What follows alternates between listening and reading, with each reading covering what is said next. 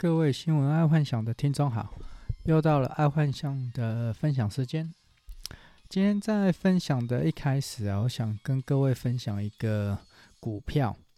这张股票是叫 Wirecard，它是一间在德国类似支付宝的金融科技公司。它曾经最高的市值啊，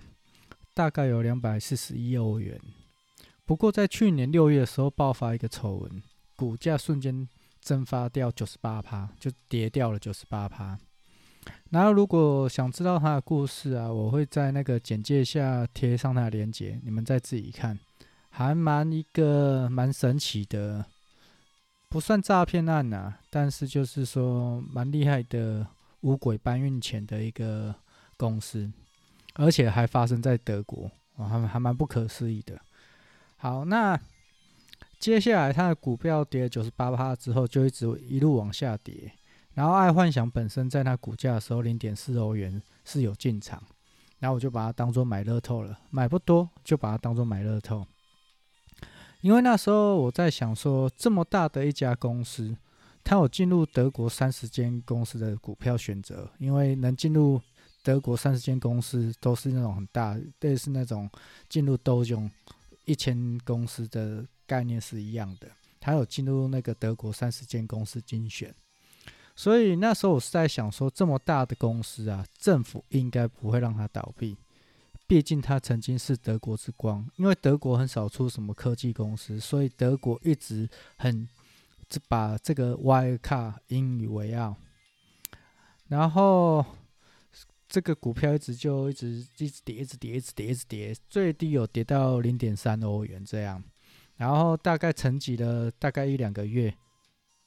嗯，我也不理他啦。然后结果前天忽然整个股价暴冲到一点八块，目前还不知道是为什么的原因。但这就代表，要么有人跟我一样，就是买一张乐透；要么就是觉得这家公司应该还有机会再活下去了，应该有内线消息说这个。公司国家会救，或者是引进其他的投资人。为什么？因为在德国自己的论坛里面，根本没有人知道 Wirecard 要倒闭了，因为他们的所有的线上交易还是用 Wirecard。哦，这很好笑吧？就是说这家公司要倒闭了，可是他们继续使用 Wirecard 的服务，所以这也让。国际投资人发现说，所以这家公司根本不可能倒哦，大概是这样子。它是类，就是类似呃德国的支付宝啦，它还蛮多家用它的，连在欧洲的特斯拉的充电也是用，也是有用它的那个支付方式。好，那我们今天来来讲讲今天第一则财经新闻：汽车产业大洗牌，意大利、美国。法国车商在今年哦，在这个月月中合并成全球产量第四大的汽车制造商。然后这间就是很简单，就是意美混血的菲亚特克莱斯勒。假设他们合并成功，在月中的时候看到这个新闻，我觉得不是很奇怪。因为特斯拉的关系，造成整个车界都紧张起来了。反而是以现在的特斯拉，它的大数据已经收集到很完善，它有那个领先者的优势了。所以其他的车厂最快的方式就是以合并，然后减少研发费用，赶快把那个路况的大数据收集起来，这样或许还可以跟特斯拉还有一拼。所以在未来很有可能就看到传统传统车厂大战特斯拉。不是某一家车厂哦，是传统车厂大战特斯拉，这就好像当年的手机 Android Android 阵营大战苹果一样。所以我在这里提供一个方式啊，就是我自己的一个想法，就是当初就是想说啊，要如何干掉特斯拉？因为我对每个新闻都会有一个一个某一这个想法。这样，如果真的要跟特斯拉一拼，其实我倒是觉得很简单啊。就是以后各大车厂的电动车组装全部交给红海，然后要红海组装出来的价格要比特斯拉还要便宜，红海其红海它最厉害的就是把红字变成黑字啊，而且以目前的红海来说，它也在热身中了，因为它准备可能准备接 Apple Car 的电动车的 OEM。这样我倒是觉得说，各大传统车厂其实就把重心放在软体跟服务就好，不要再盖造车工厂，然后把所有的电动车交给红海代工，这样子就好了。这样就省超大的啊，而且绝对有跟特斯特斯拉一拼的的资格哦，是这样子。好，再来我们看一下国际新闻，在。美国医疗系统已经快崩溃了。洛杉矶救护车奉命放弃存活几率渺茫者。洛杉矶累计有八十一万人确诊，一万一万人病故。哎，其实看到这个新闻还蛮沉痛的。这个就跟我昨天分享英国封城啊、日本禁止外国人的概念是一样。LA 的医疗系统已经达到了紧绷状态，所以无法再接受那些心脏已经停止的病患上救护车，然后到医院，因为根本没有病床了。哎，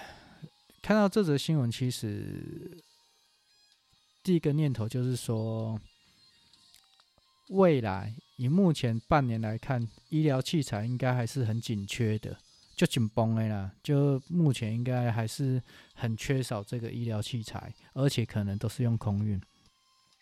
医疗器材类股应该还是会再红一阵子，而且目前以英国变种来讲，好像没有停止的样子。而虽然不会死亡，但是只要进入隔离间，你所有的东西都是要用新的，然后烧毁，它无法重复使用。那这个商机就会不断的出来。好，再来第二则国际新闻：武汉病毒这个亚洲死亡率偏低，日本发现了特殊抗体。日本呢的学者研究发现呢，相对欧洲跟美洲，亚洲的死亡率偏低，感染率也不高。哎，所以日本发现呢，在感染者身上有一种蛮特殊的抗体。学者觉得应该是说，整个亚洲有经过 SARS 啊、MERS 啊这些洗礼之后，人体的基因，亚洲人的基因已经基本上已经有出现抗体的的的能力了。虽然真实的数据没出来，但我觉得这个新闻的可信度还蛮高的。我觉得如果是用基因抗体的话，这个之后应该会有比疫苗更好的治疗武汉病毒的方式。哦，那这个新闻可以持续追踪，因为日本这个发发现的人是专门在研究这些病毒的，好像还得过诺贝尔奖，所以这个新闻我会再持续追踪。好，第三则国际新闻：串流影音破碎化，曼达洛人盗版第一。其实这就是我说的，因为疫情的关系，大部分人都待在家看串流影音，然后各大串流影音都推自家的影集，就是没有没有跨平台啦，就是只能在在自己的平台看这样子。但其实这样子还是无法封锁盗版的问题呀。假设啦哈，假设还是像我之前有说的，假设串流平台可以解决盗盗版问题的话，那家科技公司应该就红了。那我自己唯一能想到就是串流平台影音啊，就很简单，就就推自家的 VR 眼镜，哦，就是说你只能挂 VR 看他们的串流影音，不然的话你就不能看，那就很简单，你就不可能拿着 VR 眼镜到处分享给人家，这样就可以或许可以解决盗版的问题，但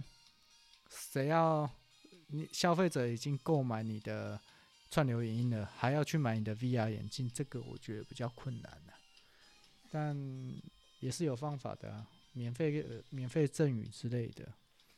反正现在钱多的要命。好，再来生活新闻，疫情重创销量，台湾的凤梨释迦丰收却无销路，因为目前全世界啊都缺货柜，所以比较便宜的产品就运不出去了。那些船公司啊或柜子公司啊，他们都会选择比较好的运费的呃出柜子，因为毕竟柜子没有了。然后像凤梨啊，就水果这一类的啊，他们的柜费一定不高，所以他们的柜子应该都被人家拿去用比较高单价的产品了。然后可是像台湾啊，以前这种比较好的凤梨啊，释迦啊，有有七八十趴，什么金钻凤梨啊，什么反正就是超甜的那种，将近十分的凤梨啊，释迦这种都七八十趴都是外销了，啊，只有那种。比较卖相不好的会内销这样子，啊，可可是今年呢、啊，恐怕这一些凤梨释迦应该全部都要销台湾国内了。然后它整个价格跟往年比啊，几乎都砍半。然后这个真的是好到了我们台湾人啊，因为台湾人人民因为这次疫情守得好啊，品牌得到很多好处啊，像其实。外汇汇率就是一点啊，平白无故，你如果买个包会比去年便宜个十趴，哦，就平白无故啊，因为然后当然呢又一个负面啊，就平白无故，台湾人民的所得占上了三万美金，这也是蛮莫名其妙的。所以在这一波疫情当中，台湾其实是获利还蛮多东西的，认真讲，好。再来科技新闻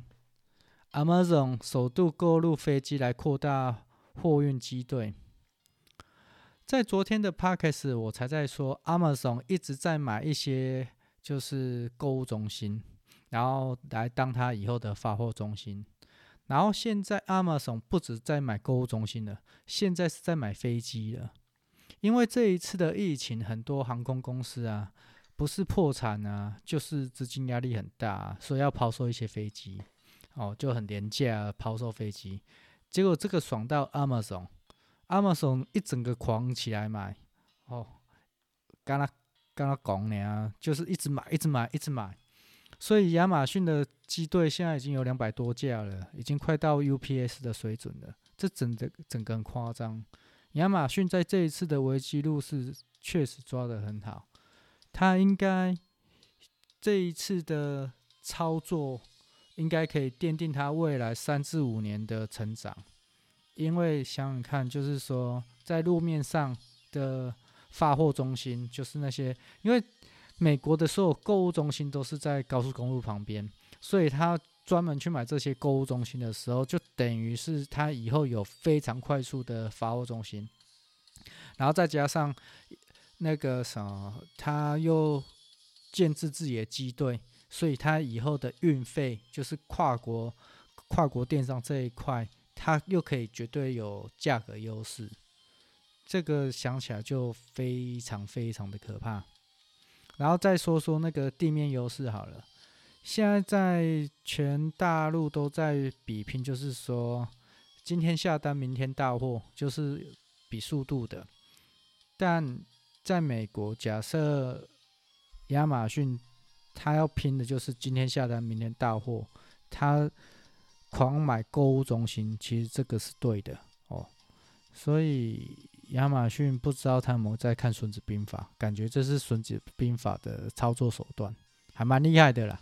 好，今天就跟各位分享到这，